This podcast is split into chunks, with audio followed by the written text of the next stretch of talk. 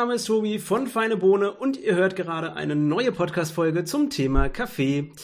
Mein heutiger Gast ist kein Unbekannter, er war schon mehrmals im Podcast dabei und ist auch dieses Mal aus Kolumbien zugeschaltet. Moin Nikolai. Hallo, guten Morgen. Ja, schön, dass es mal wieder geklappt hat, denn vor kurzem hatte ich ein Gespräch über fair gehandelten Kaffee. Und dabei sind ein paar Fragen entstanden, auf die ich selbst noch keine Antwort hatte. Und deshalb dachte ich mir, es wäre ganz schön, jemanden zu fragen, der vor Ort ist, der die Kaffeebauern persönlich kennt und mich mit Antworten versorgen kann. Aber bevor wir damit starten, wie ist denn aktuell die Lage in Kolumbien? Naja, ich bin gerade relativ viel unterwegs. Es ist auch alles offen. Es gibt eigentlich nicht wirklich Lockdowns gerade. Die ersten Impfstoffe sind eingetroffen. Heute wurde in Medellin die erste Person geimpft. Und ich bin mit meiner Freundin auf einer Kaffeetour gerade. Weil ein Freund aus Australien, der exportiert einen Container. Und das letzte Mal hatten die ein bisschen Probleme wegen Sorgsamkeit, Aufbereitung, Fehler. Deshalb bin ich von Medellin bis nach Pitalito gefahren. Das sind ungefähr 16 Stunden mit Motorrad. Um quasi zu gucken, dass alles sauber gemahlen wird, dass alles gut aufbereitet wird, dass die Fehler gut sortiert werden, dass die Kaffees keine Probleme haben. Der kauft auch Kaffee von mir, darum habe ich gesagt, ja klar, ich kann dir helfen, bin quasi dein Auge vor Ort. Und dann waren wir auch noch, ich glaube insgesamt auf 8 Kaffeefarmen. Genau, also hier ist gerade eigentlich relativ entspannt. Vielleicht kannst du gerade noch mal kurz zusammenfassen, was du eigentlich in Kolumbien machst. Also wer jetzt nicht die letzten Podcast-Folgen gehört hat, erklär vielleicht noch mal kurz, warum bist du in Kolumbien und warum bist du jetzt vor allem ein guter Ansprechpartner, wenn es um Kaffeebauern geht? Okay, also in Kolumbien bin ich, weil ich wollte eigentlich ein Kaffeeprojekt in Wien starten, in Österreich. Habe während meines Anthropologie-Studiums einen Austausch in Bogotá gemacht, hatte dann hier quasi schon so Kaffee-Connections. In Wien war es dann preislich leider unmöglich, irgendwas aufzumachen. Und dann habe ich gesagt, so ja, warum eigentlich nicht in Kolumbien? Und da ist dann so ein Projekt entstanden, das heißt Desarrolladores de Café. Das heißt auf Deutsch Kaffeeentwickler, ist quasi ein Kontrast zu Coffee-Hunter, Kaffeejäger. Weil unsere Idee ist, nachhaltig zu sein, in enger Partnerschaft, in Zusammenarbeit mit Kaffeefarmern was zu entwickeln und nicht quasi einfach so probieren und dann auf gut Glück, ciao, sondern Kaffee verstehen, vor Ort auf die Farmen zu gehen, Aufbereitung zu verstehen, Fermentationsambiente zu verstehen, quasi was ändert's, wenn ich Kaffee unter Wasser fermentiere oder trocken. Und ganz viel auszuprobieren und genau, hier sind wir gerade dabei, so eine kleine Kaffeefamilie aufzubauen. Wir haben mit 3 Farmern angefangen, mittlerweile sind wir glaube ich schon so 15 oder 18 Farmer insgesamt. Und genau, ich habe hier quasi auch noch eine Rösterei, Kaffeeschule, Cupping-Schule, Barista, Hustle, Trainer und alles mögliche. Und bin für ein paar Leute hier in Kolumbien quasi das Auge vor Ort, genau. Das heißt, wenn es jetzt um fair gehandelten Kaffee geht, dann trägst du im Prinzip auch deinen Teil dazu bei, weil du den Kaffeebauern dabei hilfst, ihren Kaffee so aufzubereiten, dass sie dafür mehr verlangen können, beziehungsweise dass das, was sie am Ende an Kaffee ernten, eine gute Qualität hat und sie damit auch tatsächlich genug verdienen oder zumindest mehr als üblich. Stimmt das so? Genau, das Problem ist so ein bisschen, wenn wir über Fairtrade reden oder fair gehandelt, dann haben wir alle dieses Logo im Kopf. Darum so in der Kaffeebranche reden mittlerweile viele Leute über Direct Trade, also direkt gehandelt mit FarmerInnen. Genau, unsere Idee ist quasi transparent zu sein. Das heißt, wenn jemand bei uns in Deutschland Kaffee kauft, dann sage ich denen, ey, pass auf, die Aufbereitung kostet so viel, die Logistik in Kolumbien kostet so viel. Freunde von Colombian Spirit, die uns die Abwicklung über den Atlantik machen, verlangen so viel. Der Verlust beim Schälen ist so und so viel %. Und darum letztendlich kriegt der Bauer so und so viel Geld für den Kaffee, den du gekauft hast. Und so viel Geld bekommen wir. Mit denen wir zusammenarbeiten, mit den FarmerInnen, ist 50% des Gewinns geht an die und 50% geht an uns. Und genau, wir suchen quasi nicht nur, ey, irgendwie der Farmer, die Farmerin muss jetzt richtig viel Geld für ihren Kaffee bekommen, sondern so, ich finde, fair ist, wenn es in alle Richtungen geht. So, wenn du eine gute Qualität bekommst, aber auch zum Beispiel kann es mal passieren, dass irgendein Fehler bei der Aufbereitung passiert, der Kaffee ist nicht so gut, wie er eigentlich sein sollte. Und bei direktem Handel kann man dann auch über Schwierigkeiten einfach reden. So, keine Ahnung, wenn du sagst, ich hätte gerne einen gewaschenen Kaffee und bei der Farm, wo du gerne den Kaffee haben möchtest, gibt es ein paar Tage kein Wasser.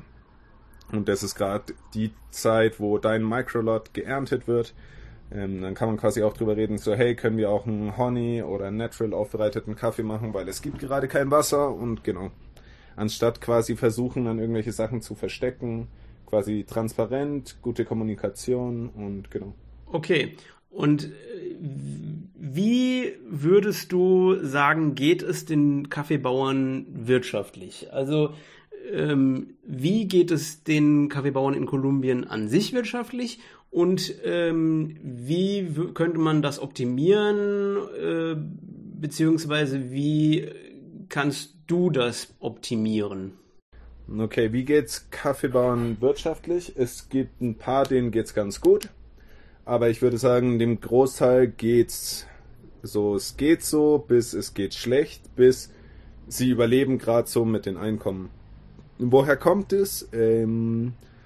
Viele Leute konsumieren gern günstigen Kaffee, viele Röstereien kaufen gern Kaffee um 3-4 €, da ist der Logistikpreis ungefähr 1 € und dann kannst du dir überlegen, 2 bis 3 € pro Kilo grünen Kaffee kommen da raus. Du brauchst aber 5 Kilo Kaffeekirschen, um 1 Kilo Kaffee zu bekommen. Und wenn du dann noch Defekte und so weiter mit einberechnest, brauchst du ungefähr 6 Kilo Kirschen für 1 Kilo grünen Kaffee.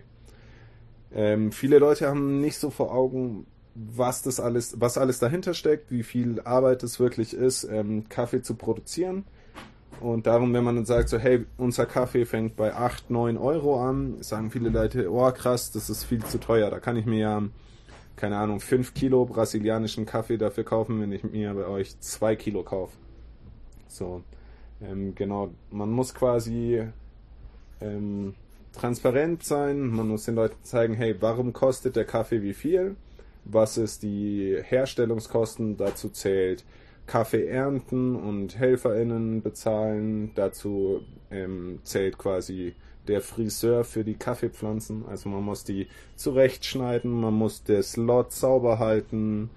Viele Leute wollen Bio-Kaffee, das heißt, da wird dann nicht mit Roundup gespritzt. Das heißt, jeden Monat oder spätestens alle 2 Monate müssen Leute mit so Motorsensen um die Kaffeesträucher rumschneiden, damit die quasi nicht von Unkraut befallen werden und quasi wachsen können.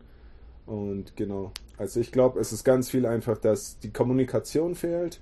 Im Angebot gibt es oft auch Kaffees, die liegen dann 1-2 Jahre. Auch die meisten Kaffees, die in Deutschland ankommen, sind mindestens schon 1 Jahr alt. Und genau, unsere Kaffees sind frisch von der Ernte. Naturals und Honeys werden ein bisschen stabilisiert, aber dann werden die gemailt und sofort verschickt.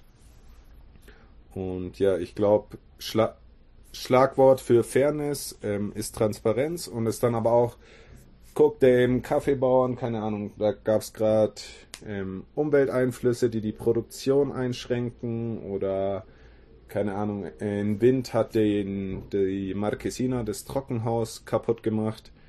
Da braucht man einfach Kommunikation und genau. Zum Beispiel waren wir jetzt auch auf ein paar Farmen, wo die Bauern gesagt haben, ey, wenn ich jetzt Geisha anbaue, dann kriege ich das 6-fache, als wenn ich andere Varietäten anbaue. Also so, es gibt auch eine Missinformation auf Seiten der FarmerInnen. Und genau, ich glaube, das ist einfach Kommunikation. So, für mich ist fairer Handel auch, dass man, so, es muss jetzt nicht sein, der Röster verdient 10 € an einem Kilo Kaffee, das heißt, der Farmer muss auch 10 € dran verdienen und wir als Zwischenmenschen auch. So, weil ich meine, die Ausgaben in Kolumbien sind anders als in Deutschland und ich glaube, das muss man alles so, es ist eher relativ als absolute Nummern, aber wenn Kaffeebauer, Röster und wir als Mitentwickler gut davon leben können, dann ist es für mich fairer Handel. Okay, das heißt, konkret setzt ihr an zwei Stellen an. Ihr erhöht die Transparenz und zeigt dem Käufer, was steckt eigentlich alles dahinter an Arbeit und so weiter. Auf der anderen Seite helft aber auch dem Verkäufer, also dem Kaffeebauern, die Qualität hochzusetzen und sozusagen ein perfekter Match für den Käufer dann zu werden, ne? Genau. Kannst du mich mit ein paar Zahlen versorgen? Also ich liebe Zahlen, Statistiken und ich frage mich dann manchmal so, wie sieht denn so ein typischer Verdienst von einem Kaffeebauern aus? Also du hast jetzt gerade schon gesagt, es bleiben irgendwie so bei Rohkaffee, ich glaube, du hast gesagt, 2-3 Euro pro Kilo oder so bleiben hängen, ne? Hast du, glaube ich, gesagt. Das ist ganz unterschiedlich und es kommt drauf an. Ich habe gemeint, in Deutschland gibt's für 3-4 Euro fängt's an, dass du dir halbwegs trinkbaren Kaffee kaufen kannst. Grüner Kaffee in Deutschland.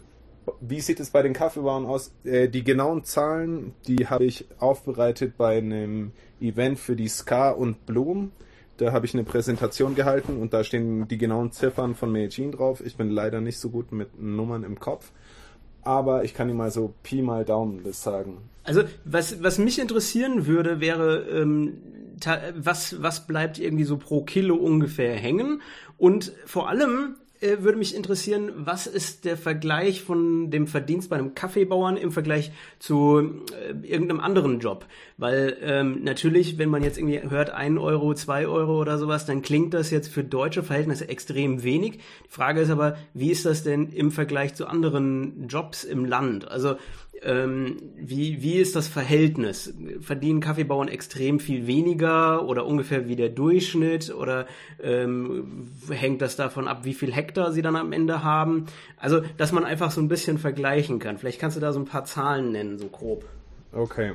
Der Mindestlohn in Kolumbien sind 950.000 Pesos ungefähr. Das sind, kurz Google-Fragen, das sind 223 Euro. Zurzeit ist der Kaffeepreis halbwegs gut. Da verdient ein Bauer, wenn er eine Carga verkauft, eine Carga sind 125 Kilo. Zum Normalpreis verdient er momentan 58,70 Euro. Von einer Carga, da kommen ungefähr 100 Kilo Kaffee raus.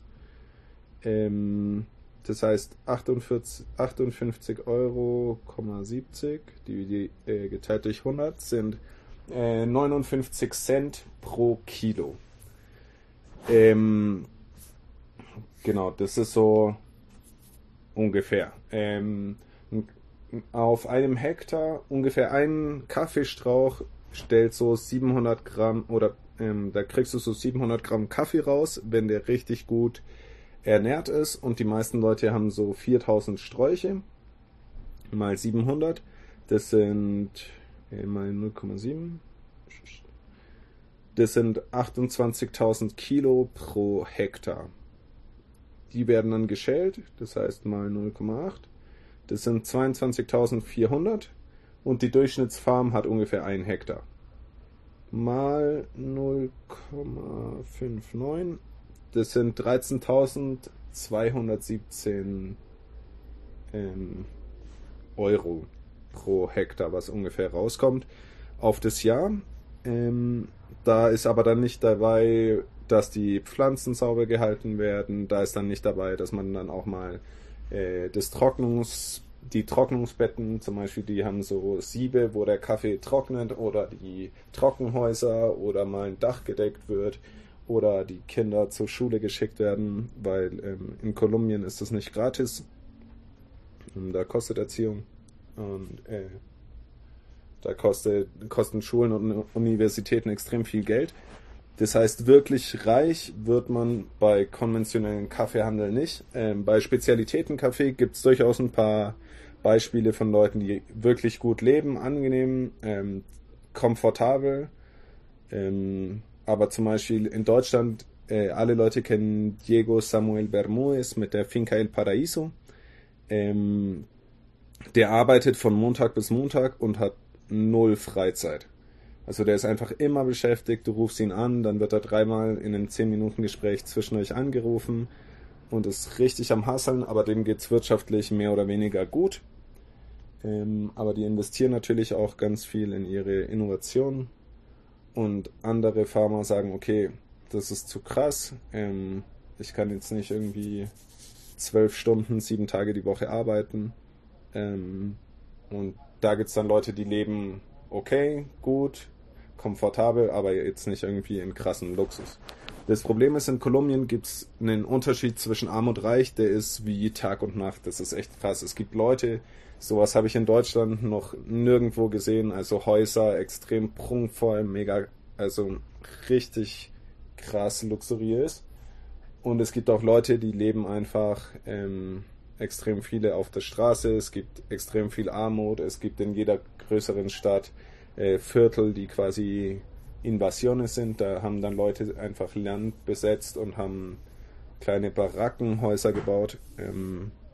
Genau, darum ist halt schwierig zu sagen, okay, der lebt gut, der lebt schlecht.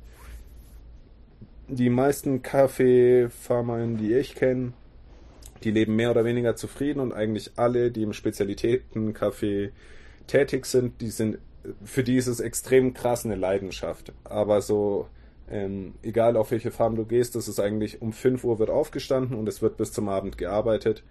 Manche nehmen sich den Luxus und sonntags ist ein bisschen ruhiger, aber in den meisten Fällen ist es ein Job von Montag bis Montag. Und die meisten zum Beispiel sind noch nie irgendwie ans Meer gereist oder haben nicht großartig ihre Gegend verlassen, wo sie herkommen. Mhm.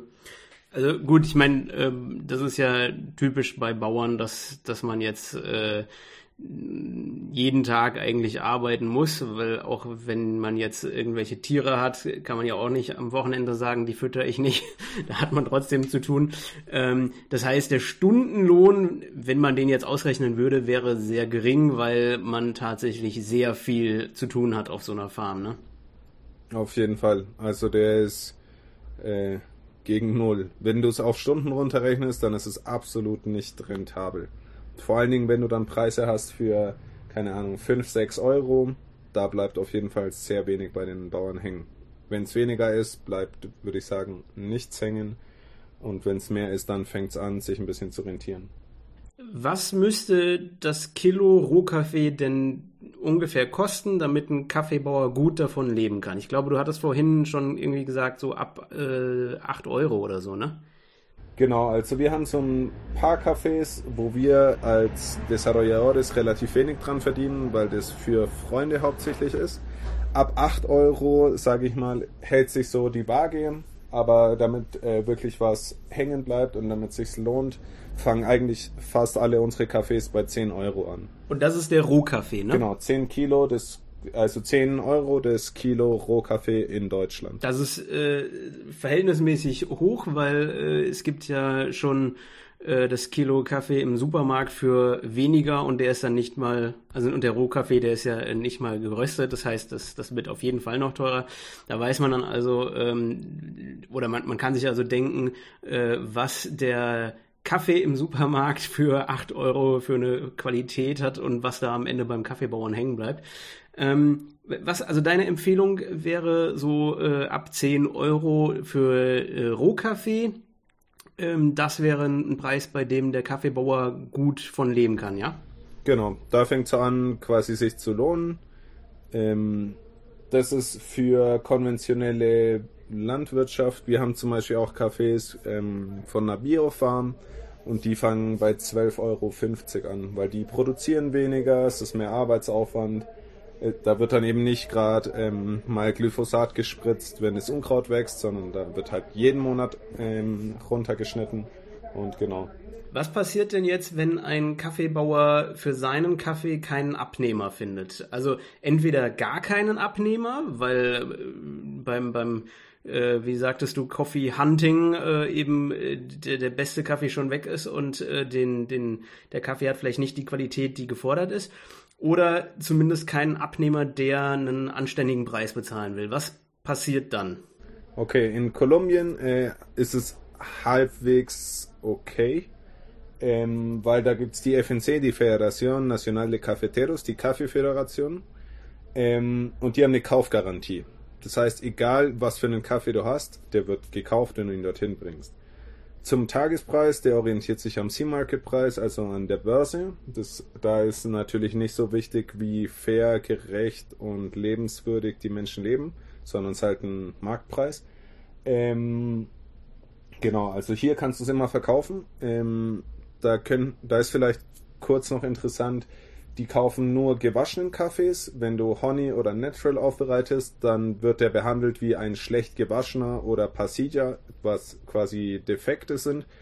Und da kriegst du dann ungefähr 1/5 von dem Preis. Das heißt, wenn du jetzt ein Bauer bist, der sagt, okay, Tobi bestellt bei mir 5000 Kilo Kaffee in Natural aufbereitet, und am Ende sagt er, nö, ich kaufe ihn doch nicht. Und ich finde niemanden, der mir Natural Kaffee abkaufen will oder keine Ahnung, vielleicht passiert irgendwas in der Fermentation oder beim Trocknen, es bildet sich Phenol oder irgendein anderer Defekt, dann sitze ich da als Kaffeebauer erstmal drauf. Das finde ich ist auch vielleicht noch eine spannende Reflexion zu Covid.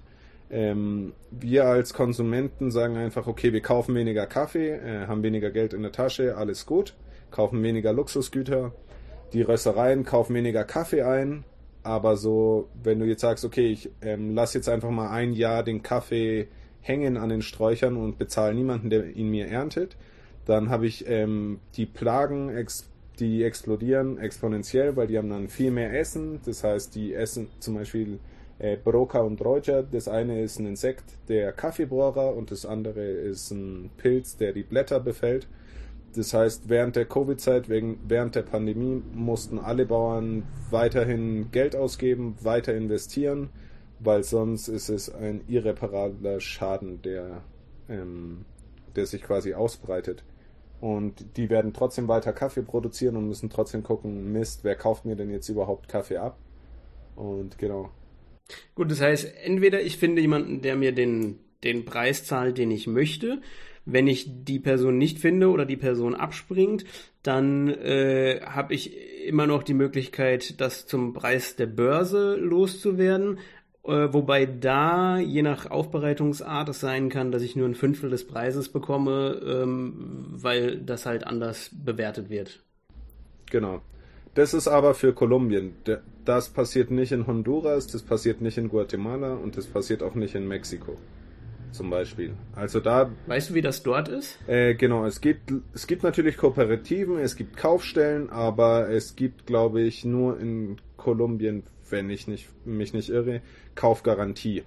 Und in den anderen Ländern fällt dann im Prinzip die Kaufgarantie weg und im schlimmsten Fall bleibt der Kaffee halt irgendwo liegen und vergammelt, weil ihn will keiner. Genau. Oder irgendjemand sagt, hey, ich zahle dir den Preis, auf den ich Bock habe. Du findest niemanden, der ihn dir abkauft. Ich kaufe ihn dir ab, aber zu einem richtig miesen Preis.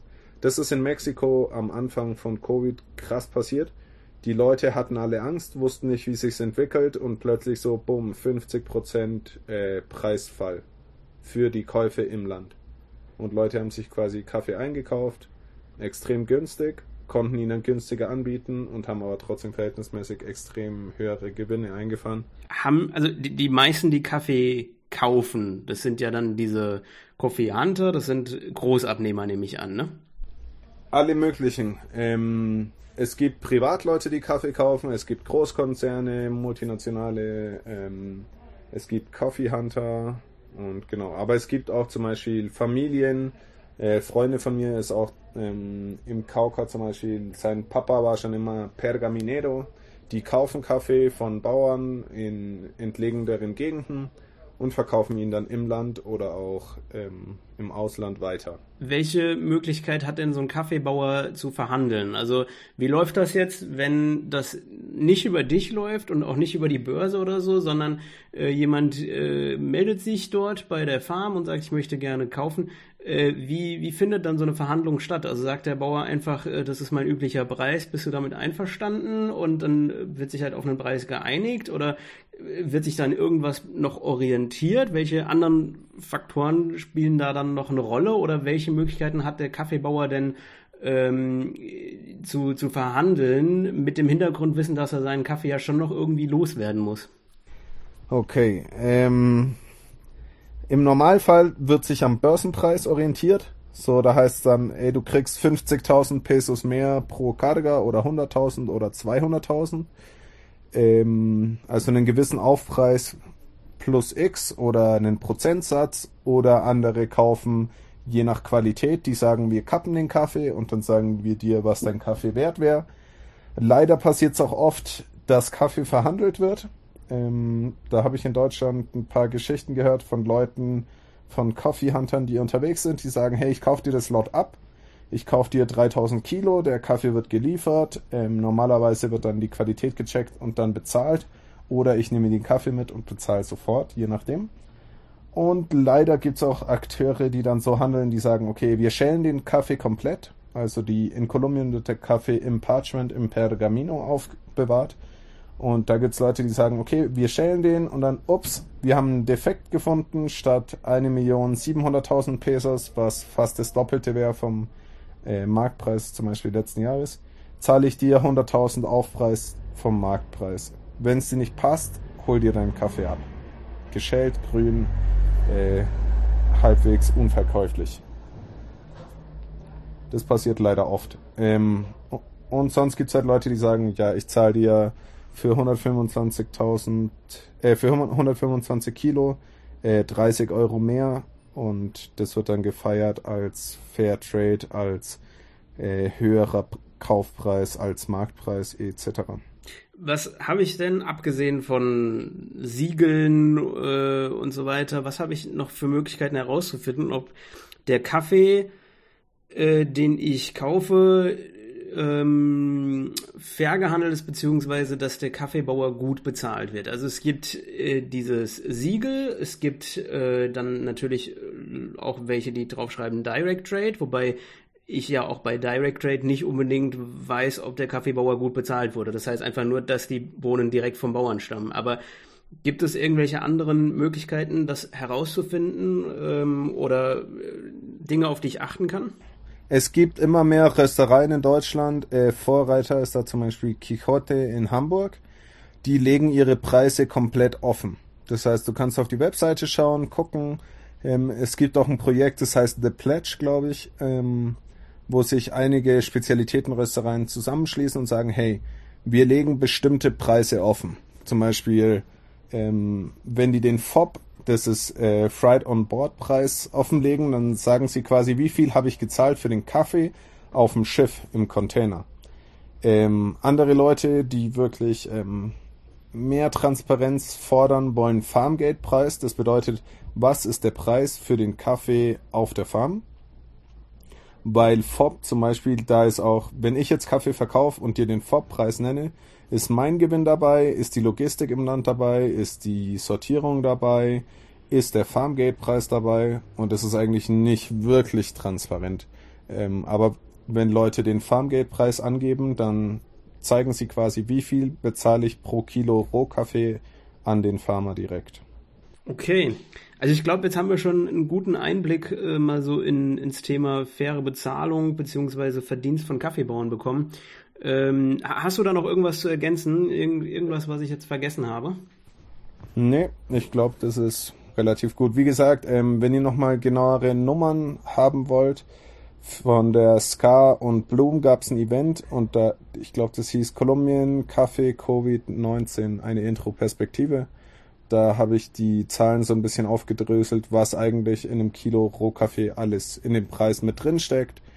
Und da haben wir auch mit einem Farmer in Medellin genau beschrieben, was kostet es eigentlich, was müsste er eigentlich verdienen, damit die Farm rentabel ist. Ja, vielleicht können wir das einfach dann verlinken, und dann kann man sich nochmal die ganzen Zahlen einzeln anschauen. Wenn man das jetzt hier so hört, dann kann man sich das vielleicht auch gar nicht so vorstellen.